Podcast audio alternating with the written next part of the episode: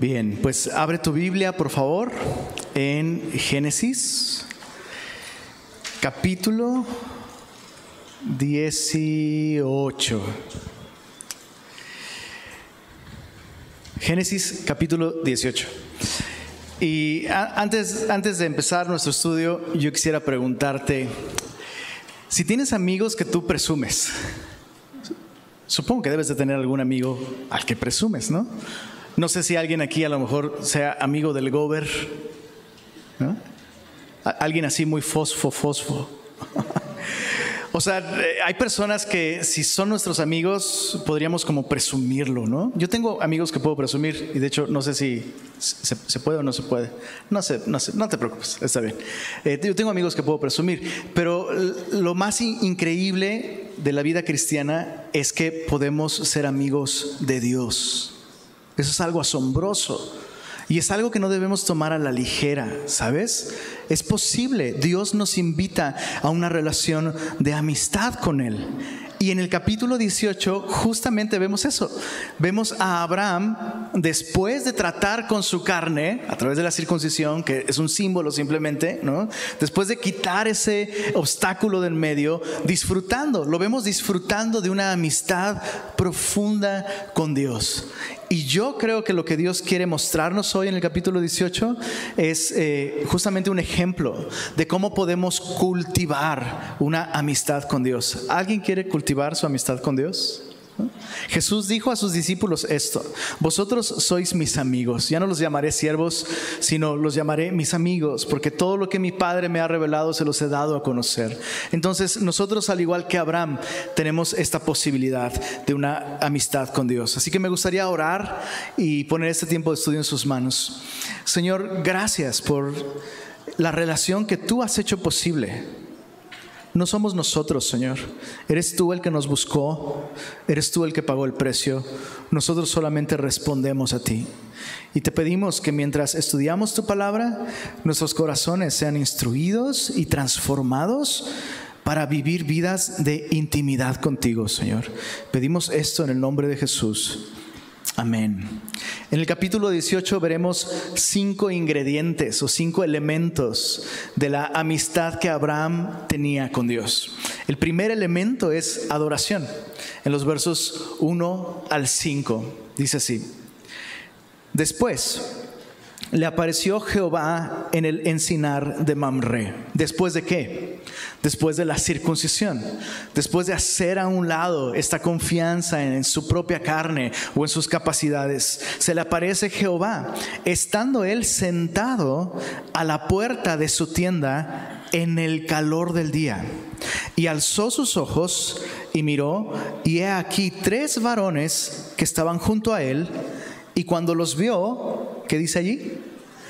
Salió corriendo. ¿Cuántos años tiene Abraham para este momento? 99 años.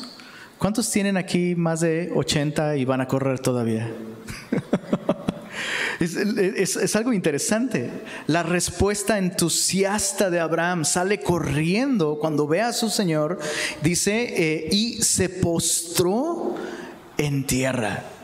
Esta eh, pequeña sección es muy reveladora porque sucede después de que Abraham trató con su carne y él se encuentra a la puerta de su tienda en el calor del día. Y todo eso está lleno de significado.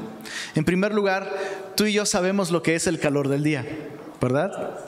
Y nos acercamos a esa temporada del año en la que yo creo más nos podríamos identificar con lo que estaba pasando justo aquí.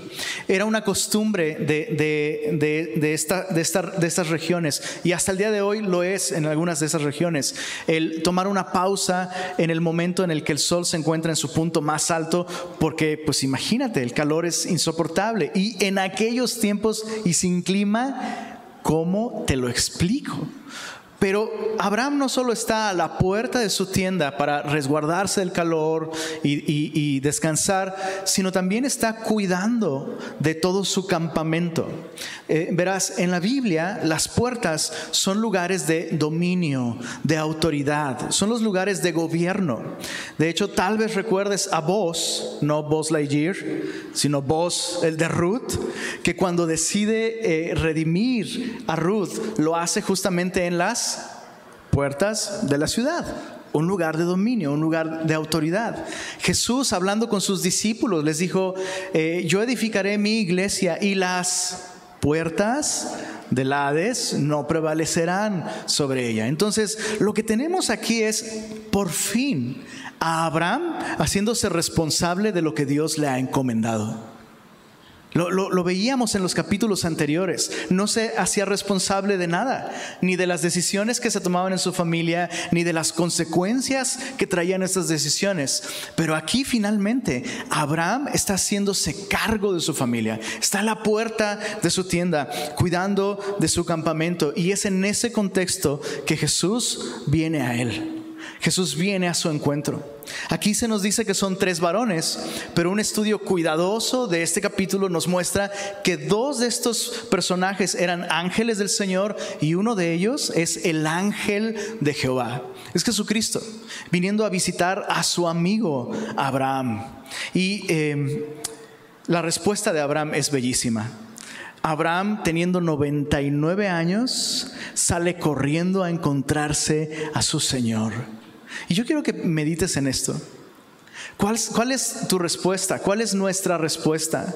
Cuando Jesús sale a nuestro encuentro y eh, en un sentido espiritual lo vemos, lo vemos acercándose a nosotros.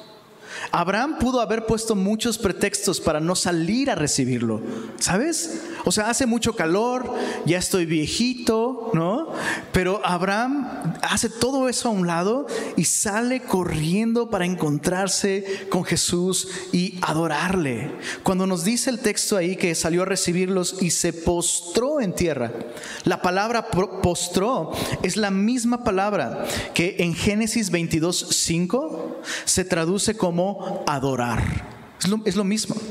Entonces, Abraham tan pronto ve a su Señor, se apresura hacia la adoración.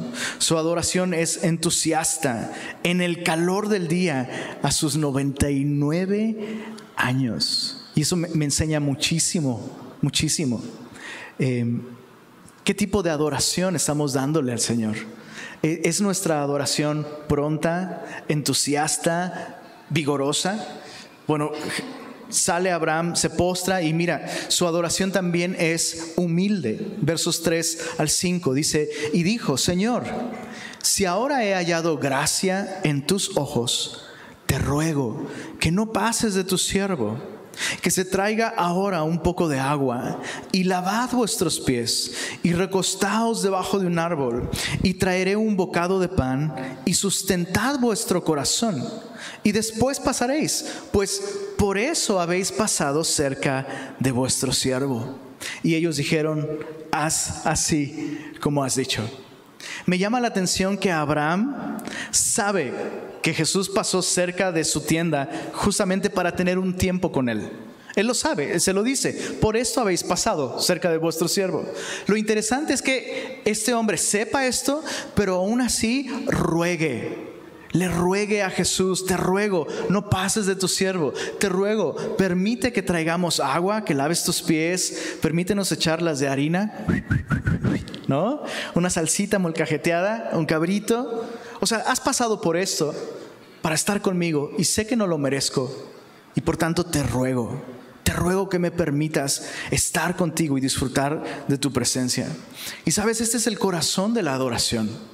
El, corazón de la adoración late a medida que tú y yo reconocemos que es un privilegio que no merecemos. ¿Sí sabías eso? Que lo que Dios nos permite hacer al adorarle, al cantarle, al servirle, a darle nuestra vida, es un privilegio que no merecemos. Deberíamos estar rogando aún por más privilegios para adorarle, para exaltarle y para servirle. Bueno, Aquí tenemos a Abraham en un punto muy alto en su relación con el Señor. Ve a estos seres venir a lo lejos y Abraham conoce tanto al Señor que lo identifica, ¿no? No necesita una explicación, sabe que es Jesús, lo recibe en su casa con esta actitud de adoración entusiasta y humilde. Lo que sigue es muy bello. Estos eh, visitantes le dicen, haz así como has dicho. Eh, yo a veces cito este versículo en mi casa cuando mi esposa me dice, ¿vas a querer algo de cenar? Y yo digo, pues sí, pero pues ¿qué hay? ¿No? Y me da el super menú, me da un chorro de opciones y yo nada más le digo, haz así como has dicho. Todo suena genial, ¿no? Venga. Y, mira qué hermosa relación tiene Abraham con el Señor, ¿no? Que propone cosas que, Dios dice, prácticamente Dios dice, amén. Así como dijiste, así, así, así lo quiero. Y mira, verso, verso 6 al verso 8 tenemos ahora el segundo ingrediente de su amistad con Jesús. Entonces, Abraham fue deprisa a la tienda a Sara. Chicas, tengo que hacer una aclaración. No es esa tienda en la que estás pensando, esa es con Z. Esta es la tienda de Sara, su esposa.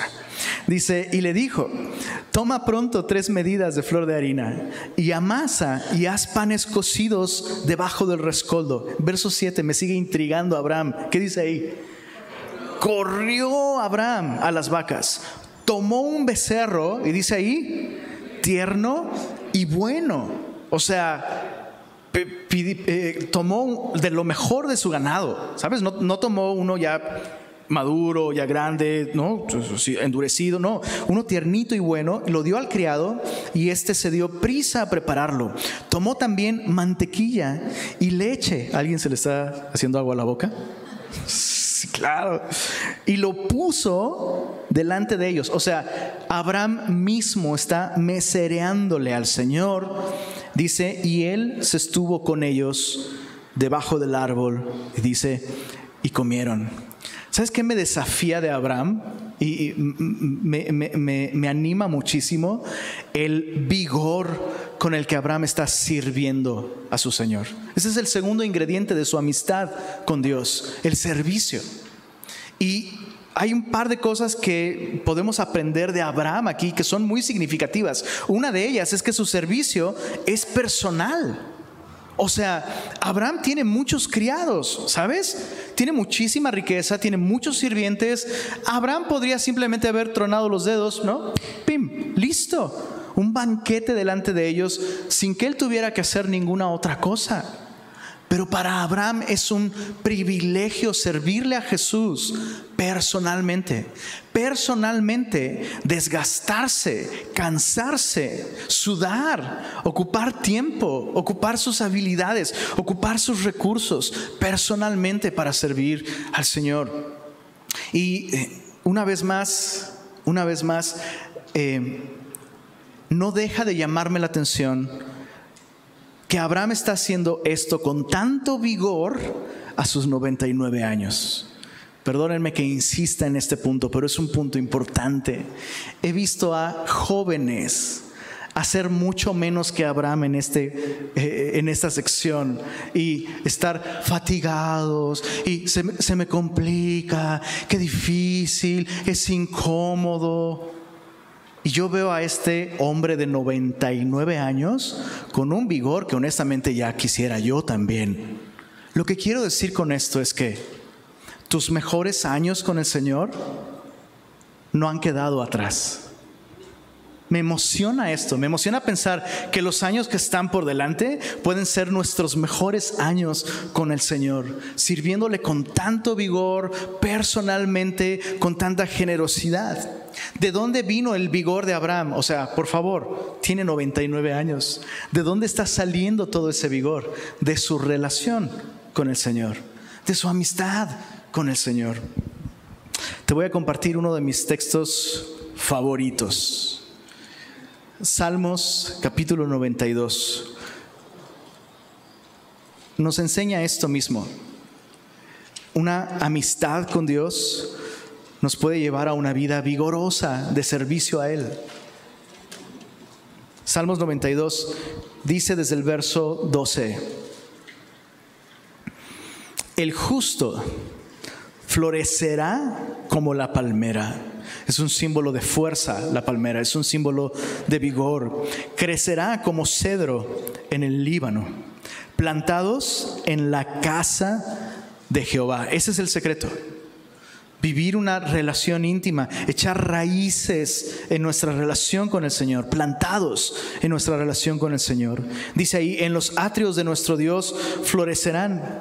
Y leamos el verso 14 en voz alta. Si tienes más de 40, tienes que leerlo en voz alta conmigo, bro.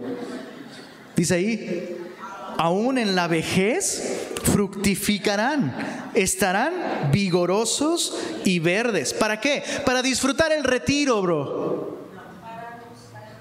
Para, disfrutar el retiro, ojo, no estoy diciendo que no te retires cuando llegue la edad, pero ese chip de, no, ya me retiré de la vida, y no, yo lo que tenía que aprender ya lo aprendí, lo que tenía que servirle al Señor ya, ya le serví, dice aquí la Biblia, no, no, aquellos que echan raíces en su relación con Dios, aún en la vejez fructificarán, estarán vigorosos y verdes para anunciar que Jehová, mi fortaleza, es recto y que no hay en él injusticia. Qué hermoso. Honestamente, se me antoja una vejez así. Eh, ya les he platicado que en Semilla de Mostaza, México, hay un grupo de mujeres llamadas Mujeres en Plenitud. Se los he contado, ¿verdad? Son mujeres, y, y lo digo así porque la encargada de ese ministerio lo dice así, son mujeres que se están preparando para sus últimos años. Literal. Son mujeres que se están preparando para partir, literalmente. Y vaya que son mujeres en plenitud. Si hubiera un grupo de hombres de la misma edad, sería hombres en lentitud. Pero estas mujeres, preciosas maestras del bien, qué gran ejemplo son para nosotros mujeres en plenitud, invierten tiempo estudiando la Biblia, siguen memorizando versículos, aunque ya cruzaron todo navegantes, y ahí tienes al chavito de 30, no, son un chorro de versículos, ¿no? Es como, ¿qué onda, bro? Mira estas chicas, estas mujeres en, plenitud, ¿qué otra cosa podrías eh, eh, hacer con tu tiempo, ¿no? Prepararte, prepararte para partir, prepararte para tus últimos años, que sean tus mejores años, que sean años en los que tus relaciones, tus relaciones con pendientes y con problemas, relaciones rotas puedan restaurarse. O sea, aún Dios quiere seguir usándonos y transformándonos. Y qué hermoso es esto. No vivas de glorias pasadas. Te lo ruego, te lo suplico. Y una vez más, especialmente hombres, porque las chicas pues sí, las chicas son bien pilas. Pero algo nos pasa a veces a nosotros como hombres, ¿no? Como que, pues ya, quiero un tiempo para mí y quiero un tiempo para descansar y disfrutar. ¿Quieres disfrutar? Vas a disfrutar en el cielo, bro. Vas a disfrutar en el cielo. Aquí, ese es un tiempo en el que Dios nos da la oportunidad de invertir nuestras neuronas, las pocas que nos queden, o muchas, nuestra energía, nuestra salud, poca o mucha en conocerle y en servirle personalmente, generosamente, como Abraham lo está haciendo. ¿Te emociona eso? A mí me emociona mucho. Pensar que nuestros mejores años con el Señor, nuestros mejores años del servicio están por delante todavía. Bueno, regresando a Génesis 18, vimos la adoración de Abraham hacia Dios, el servicio de Abraham hacia Dios. Y el resultado de estos dos es un tiempo de comunión. Mira, desde el verso 9, desde el versículo 9 hasta el versículo 15 vemos la comunión de Abraham con Dios. Dice, y le dijeron, ¿dónde está Sara, tu mujer? Y él respondió, aquí en la tienda. Entonces dijo, de cierto volveré a ti y según el tiempo de la vida, he aquí que Sara, tu mujer, tendrá un hijo. Y Sara escuchaba a la puerta de la tienda. No necesita explicación esto, ¿verdad, chicas? El viejo truco. Bueno, ahí está, escuchando detrás, de, detrás de, la, de la puerta que estaba detrás de él.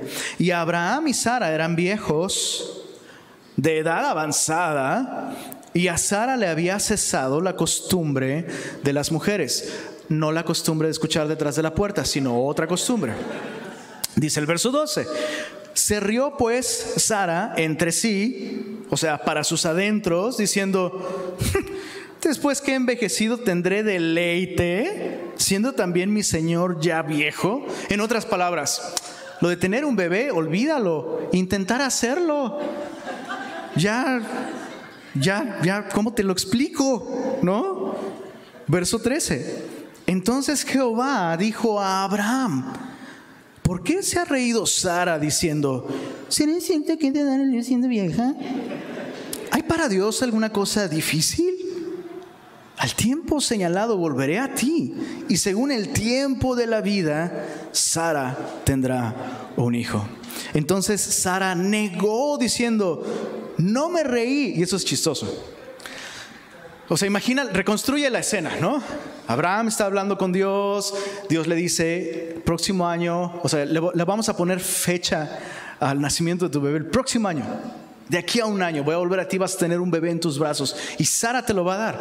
Sara se ríe escuchando hmm", y solo lo piensa para sus adentros. Y, Oye, ¿por qué se ha reído tu mujer? Le pregunta a Abraham. Entonces, de detrás de la tienda se escucha, no me reí. Entonces es como, Sara, por Dios. Y el texto nos dice que contestó esto porque tuvo miedo. ¿Miedo de qué? Miedo de ese visitante que conoce su corazón y sus pensamientos. Miedo de descubrir que aquel Dios que les, ha sostenido por todos estos años está ahí, en su tienda, está comiendo con su esposo, y miedo de descubrir que Él ve la incredulidad en su corazón. Esta risa de Sara es muy distinta a la risa de Abraham. La risa de Abraham, o sea, vas a tener un hijo. Oh, no lo puedo creer, ¿no? Es una risa de felicidad. Y esta es, no lo puedo creer, ¿no? Es una risa de incredulidad. No está dispuesta a creer esto. Entonces Dios le hace esta pregunta. Lo interesante es que... Eh, bueno, terminamos de leer y ahorita meditamos en esto. Entonces Sara negó diciendo, no me reí porque tuvo miedo. Y él dijo, no, no, no es así, sino que te has reído. Lo que estamos viendo aquí es una sobremesa de Abraham con Dios. Y no, no sé a ti, pero a mí me encantan las sobremesas son, la mejor parte de la comida, ¿no? Es ese tiempo de dulce comunión, intimidad con tus amigos, con tu familia. Y me llama la atención que en este tiempo de tanta intimidad, Dios empieza a hablar con Abraham, pero ¿te das cuenta cuál es el tema de la conversación? El tema es Sara. El tema de la conversación de Dios con Abraham es Sara. Y sabes, yo he descubierto esto. A medida que yo desarrollo una relación correcta con Jesús, Jesús me instruye para tener una relación correcta con mi familia. En otras palabras, yo no puedo decir que soy amigo de Dios y que camino en una relación correcta con Dios si no camino en una relación correcta con mi familia. Y la mejor manera de conocer realmente las necesidades de mi familia es conocer a Dios, es tener estos tiempos de comunión con Él. Repito, me sorprende que en este contexto de intimidad, el Señor comience la conversación preguntando esto. Qué interesante. ¿Dónde está Sara? Y no creo que Dios le esté preguntando eso porque no sepa dónde está. Creo que esta pregunta es un eco de la primera pregunta en la Biblia, cuando Dios, buscando a Adán, le dice, ¿dónde estás? Espiritualmente, ¿dónde estás? ¿Cuál es tu condición? Y sabes, Dios quiere hacer cosas increíbles con Abraham. Y espositos, escuchemos esto, por favor, grabémonos esto bien clarito en la mente y en el corazón. Dios quiere hacer cosas hermosas en tu vida también, pero no las hará sin tu esposa. Porque son una sola carne. Entonces la pregunta de Dios a Abraham es, Abraham, ¿dónde está tu esposa? O sea, tú ya trataste con tu carne, ¿no? Eh, ya te estás haciendo responsable de tu relación conmigo, pero hey, tu esposa ha estado luchando con muchas cosas. Y en ese contexto Dios revela, mira, o sea, tu esposa aún no confía en mí, aún está luchando por creer que yo soy capaz de hacer algo en su vida, lo que les he prometido. Entonces, yo quisiera preguntarte esto, si tú estás casado, si tú estás casado y Jesús te preguntara, ¿dónde está tu esposa? ¿Qué contestarías? ¿Podrías responder a esa pregunta? ¿Dónde está tu esposa emocionalmente? ¿Dónde está tu esposa espiritualmente, intelectualmente? ¿Cuál es la condición de esa mujer que yo te he dado en las manos para que cuides de ella? Porque no puedo, no puedo traer la plenitud de mi plan a tu vida hasta que tú cuides de tu esposa. El, el, apóstol Pedro nos enseña justamente esto mismo. Acompáñame rápidamente a Primera de Pedro capítulo 3.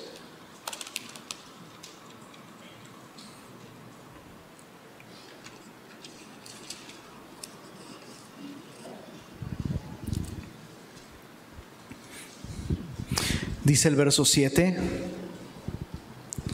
primera de Pedro 3, versículo 7, dice así, vosotros maridos, igualmente, vivid con ellas, o sea, con nuestras, nuestra esposa, vivid con ellas sabiamente.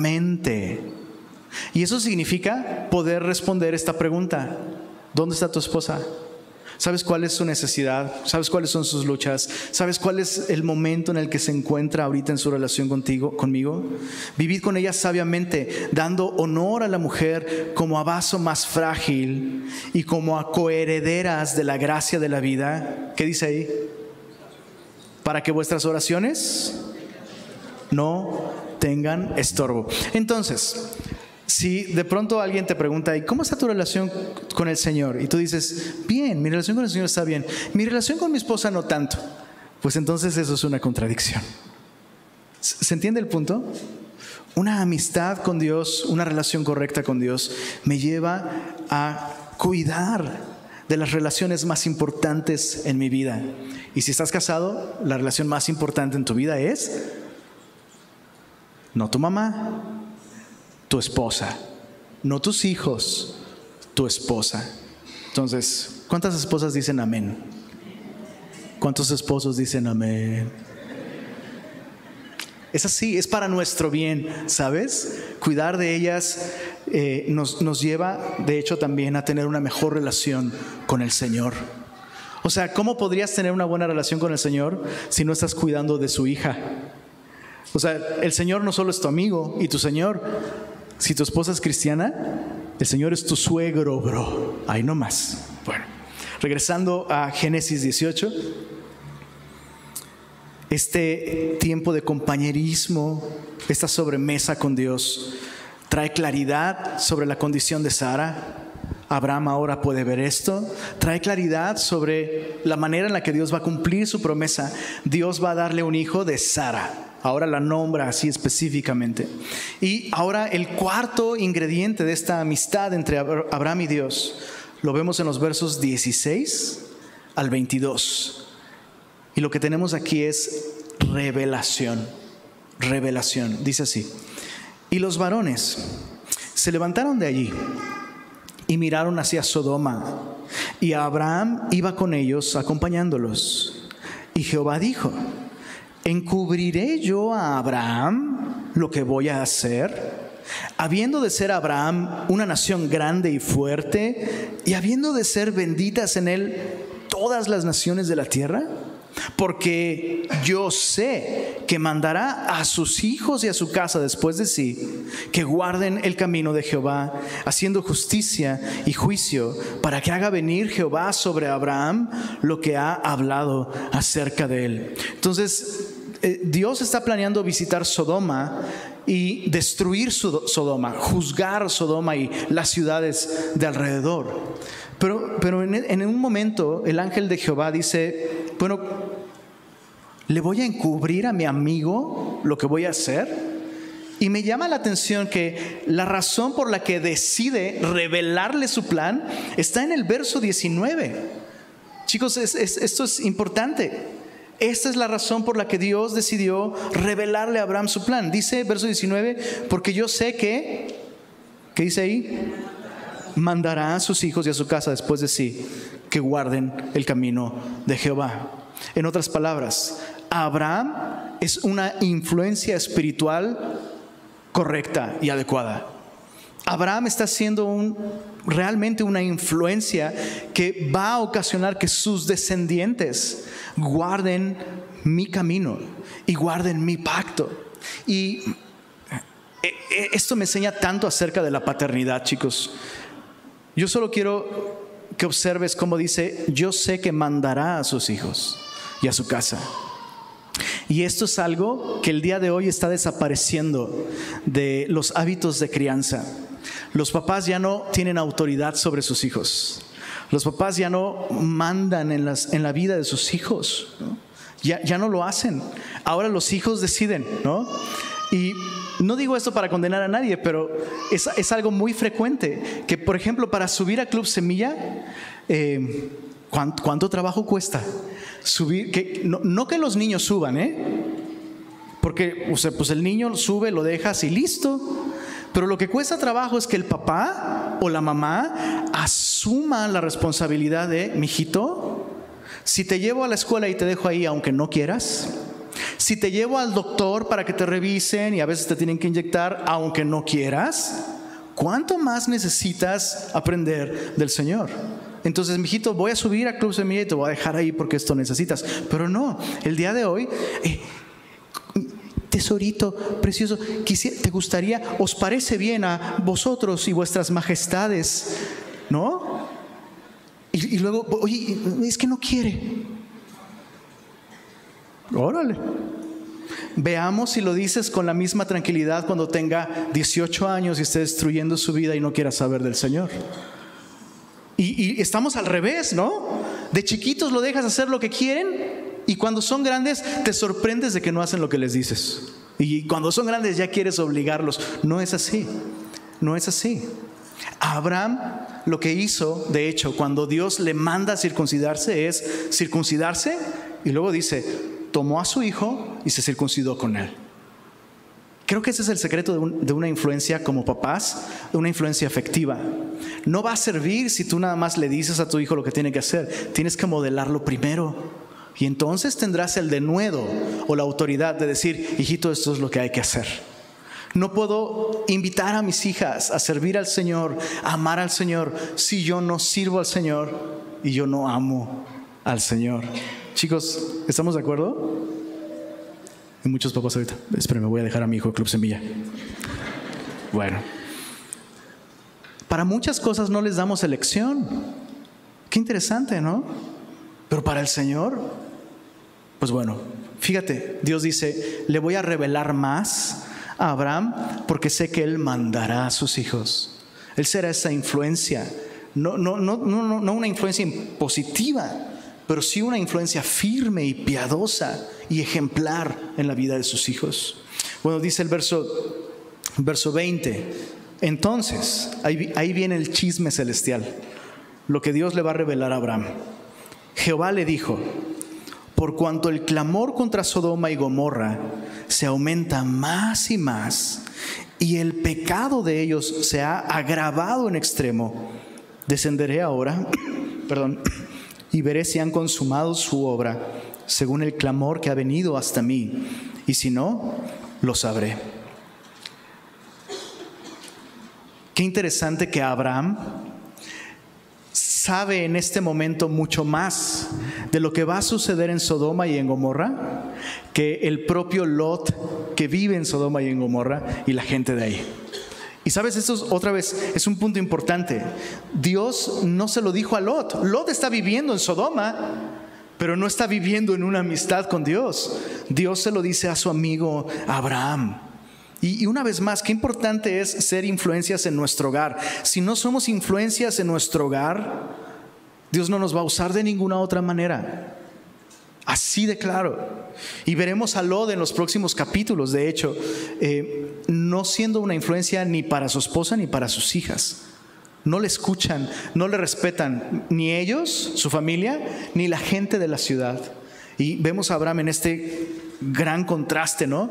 Y es importante eh, observar esto. Abraham no era perfecto, pero sí estaba caminando con Dios, tenía una relación con Dios. Bueno, Dios le, hace saber esto a Abraham, voy a visitar Sodoma y eh, el clamor contra estas ciudades se ha aumentado más. La maldad que hay allí está causando tanto dolor que ese clamor contra esas ciudades se, eh, ha llegado hasta mis oídos. Y eso es algo que necesitamos comprender sobre, eh, digámoslo así, el reloj de Dios. ¿En qué, cómo, cómo, es que Dios lee que es el tiempo adecuado para intervenir y derramar juicio sobre un lugar, sobre una persona, sobre una ciudad? Es un reloj moral. Lo que Dios está haciendo aquí es intervenir, ya que la maldad de este lugar ha crecido eh, de un modo incontrolable. Y es como, es como un cirujano que encuentra tejido maligno en un paciente. El cirujano no va a ser misericordioso con ese tejido maligno. ¿Estás de acuerdo? O sea, el cirujano no va a tratar con piedad y misericordia el tejido, no, porque la misericordia y la piedad es para el paciente, tiene que tratar severamente con ese tejido y quitarlo de ahí. Y nuestro Dios es así. Es un Dios de misericordia, sí, pero justamente en su misericordia, Dios tarde o temprano le pondrá un fin a la maldad. Y eso significa que Dios eventualmente va a juzgar la maldad tarde o temprano. Dios no quiere la muerte del impío, pero si Dios es un Dios de amor, no va a permitir que la maldad siga desenfrenadamente, como en este caso Sodoma y Gomorra. Bueno, ahí tenemos la adoración de Abraham, el servicio de Abraham, su comunión con Dios, eh, la revelación que recibe de Dios y veamos la última parte, verso 23 al 33, tenemos intercesión. Dice así, y se acercó a Abraham y dijo, ¿destruirás también al justo con el impío? Quizá haya 50 justos dentro de la ciudad. ¿Destruirás también y no perdonarás al lugar por amor a los 50 justos que estén dentro de él? Lejos de ti el hacer tal, que hagas morir al justo con el impío y que sea el justo tratado como el impío. Nunca tal hagas. El juez de toda la tierra no ha de hacer lo que es justo. La oración de Abraham, su intercesión es muy interesante porque se basa en dos atributos de Dios. Abraham está orando agarrándose de esos dos atributos, la justicia de Dios y el amor de Dios. Y para, nosotros, repito, para nuestra cultura walk, ¿no? Esas cosas son como opuestas, pero esas dos cosas van juntas. No puedes amar si eres injusto, Y si eres justo, pues eh, eh, eso es lo más amoroso que puedes hacer. Y ese es nuestro Dios. Y eh, Abraham lo que hace es, primero, apelar a su justicia, ¿no? Vas a destruir a toda una ciudad siendo que pueden haber 50 justos allí. O sea, por amor a esos 50, ¿no perdonarías toda la ciudad? Y este es un concepto muy interesante. Abraham está implicando que la presencia de 50 justos son suficiente esperanza para que una ciudad sea transformada. Voy a repetirlo y medítalo por favor. Escúchalo y medítalo. Lo que Abraham está implicando aquí es que la presencia de 50 justos en una ciudad es suficiente esperanza para creer que esa ciudad aún puede ser transformada. Y yo estoy convencido de algo. Lo que sucedió con Sodoma y con Gomorra y todas esas ciudades de esa región se puede explicar con fenómenos naturales. De hecho, en los capítulos anteriores, donde vimos la batalla entre estos cinco reyes contra cuatro, ¿recuerdas? Cuando huyeron los reyes que estaban siendo derrotados, cayeron en pozos de asfalto o de brea. Entonces toda esa región estaba eh, eh, en el subsuelo, estaba eh, repleta de este material altamente flamable. Entonces hay una explicación eh, natural para eh, el hecho de que esas ciudades terminaran carbonizadas, literalmente. ¿no?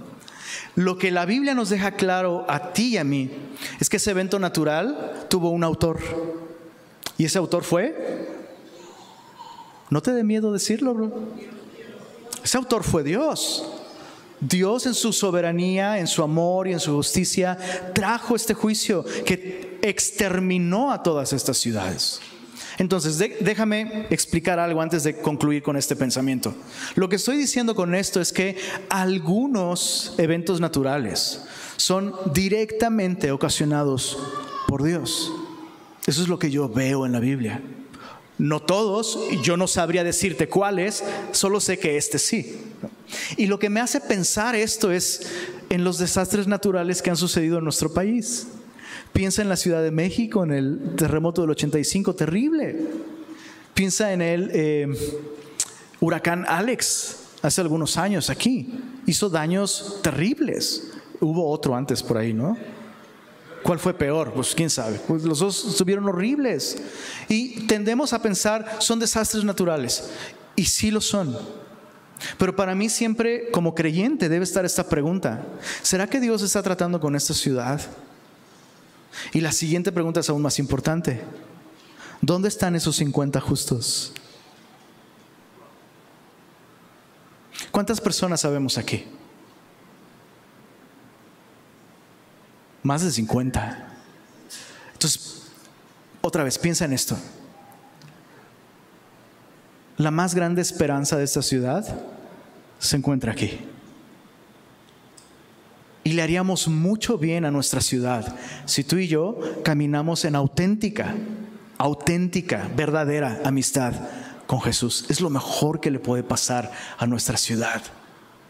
Entonces, un pensamiento bastante fuerte, ¿no? Bueno, continuamos leyendo, dice verso 26. Entonces respondió Jehová, si hallare en Sodoma 50 justos dentro de la ciudad, perdonaré a todo este lugar por amor a ellos. Y Abraham replicó y dijo, he aquí ahora que he comenzado a hablar a mi Señor, aunque soy polvo y ceniza, quizá faltarán de 50 justos cinco. ¿Destruirás por aquellos cinco toda la ciudad? Y dijo, no la destruiré si hallaré allí 45. Silencio incómodo. Volvió a hablarle y dijo, quizás hallarán ahí 40. Y respondió, no lo haré por amor a los 40. Silencio incómodo.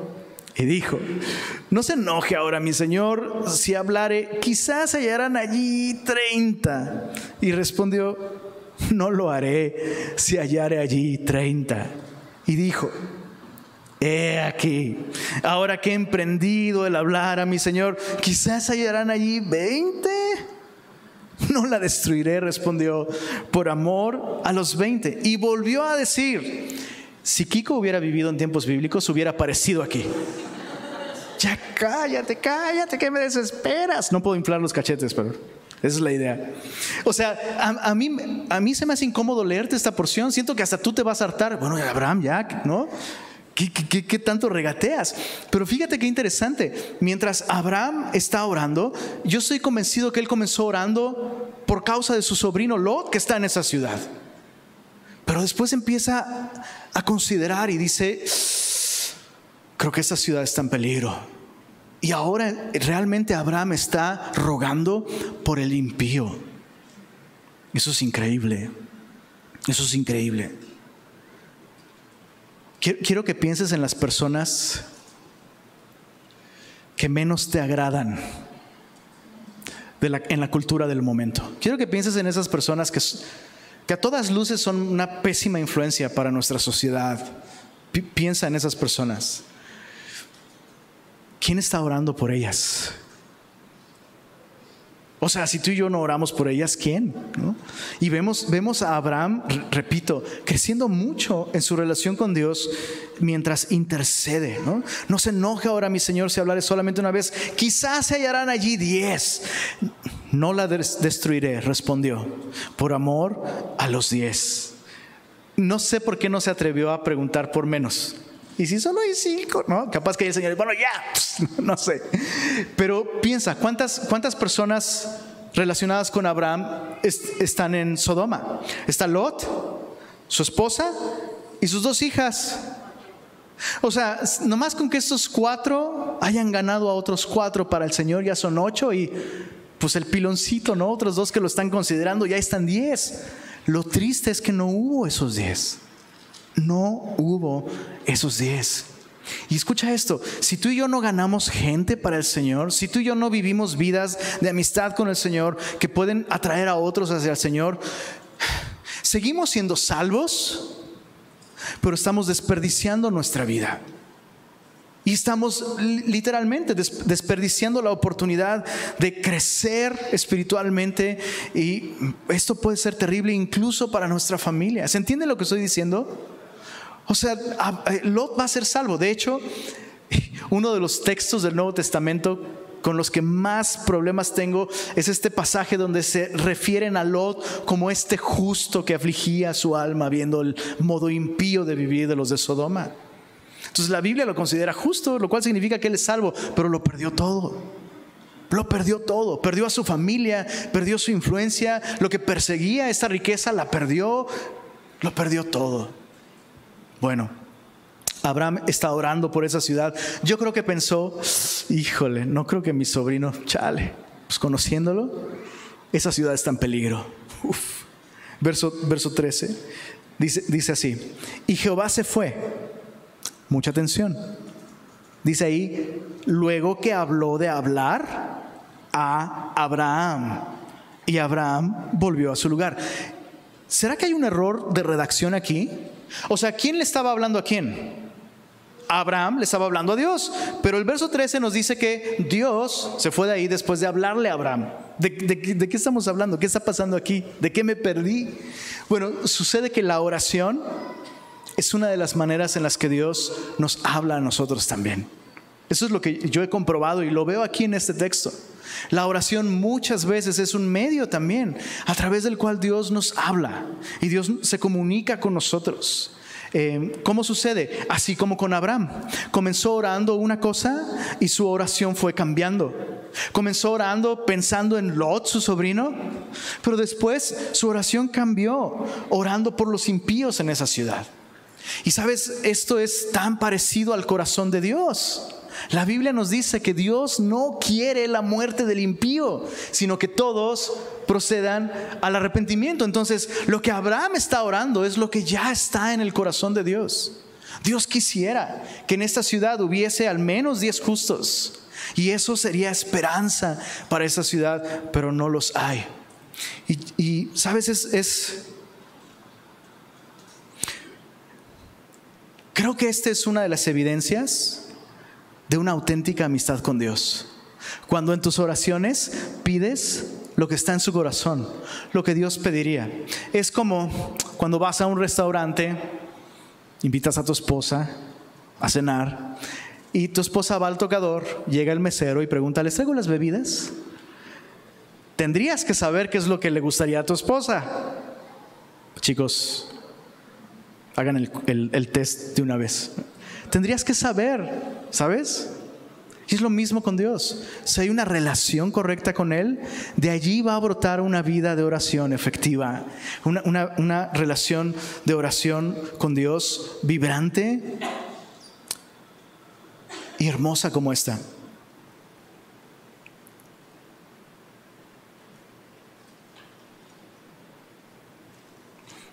Se me, se me, olvidó hacer un pequeño comentario sobre la actitud con la que Abraham está orando. Abraham está orando con mucha confianza, ¿no? O sea, le, está regateando a Dios, pero lo está haciendo con esta actitud de humildad, aunque soy polvo y ceniza. Soy polvo y ceniza, Señor. Yo, yo no soy nadie para decirte lo que tú deberías de hacer. ¿Quién soy yo? Pero, pero, tengo la confianza de pedirte. Y sabes, este es un balance que solo se consigue conociendo bien al Señor. Porque si conoces bien al Señor, Él te va a dar la confianza, vas a tener confianza en Él, vas a tener la libertad de presentar tus peticiones. Pero si conoces bien al Señor, vas a recordar que es el Señor. O sea, Abraham es el amigo de Dios. Sin embargo, dice, bueno, pues eh, tú eres mi amigo, Señor, pero yo soy polvo y ceniza. entonces conozco mi lugar. Y te puedo pedir con confianza, pero te ruego con humildad, ¿no? No te enojes si aún pido esta otra cosa. ¿Y, cuánto necesitamos esto en nuestra actitud al orar? ¿no?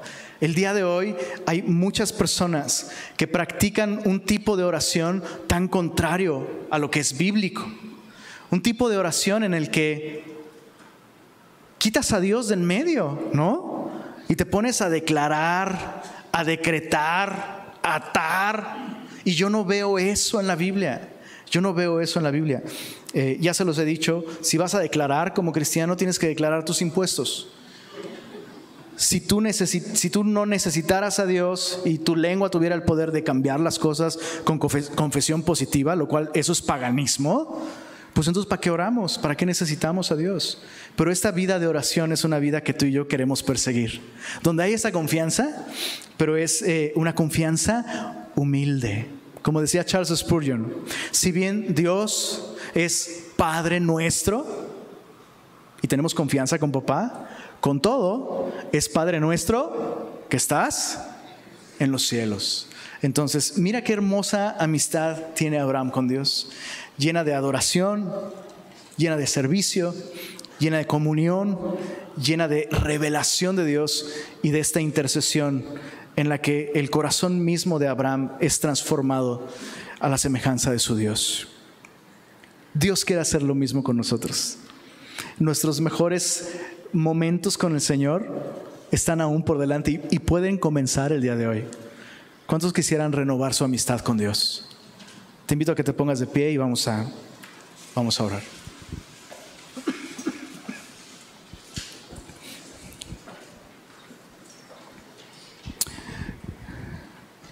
Señor, eres tan bueno que has puesto tu vida por nosotros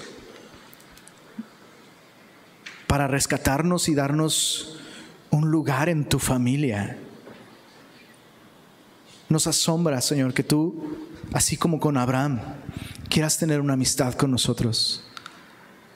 Y te rogamos, Señor, que tú nos transformes, así como transformaste a Abraham. Señor, quisiéramos, anhelamos, deseamos que nuestro, nuestro, mejor tiempo contigo sea el día de hoy, Señor. Trae un avivamiento a nosotros. Y gracias, Señor, por el precio de sangre que fue pagado para que fuéramos reconciliados contigo. Amén.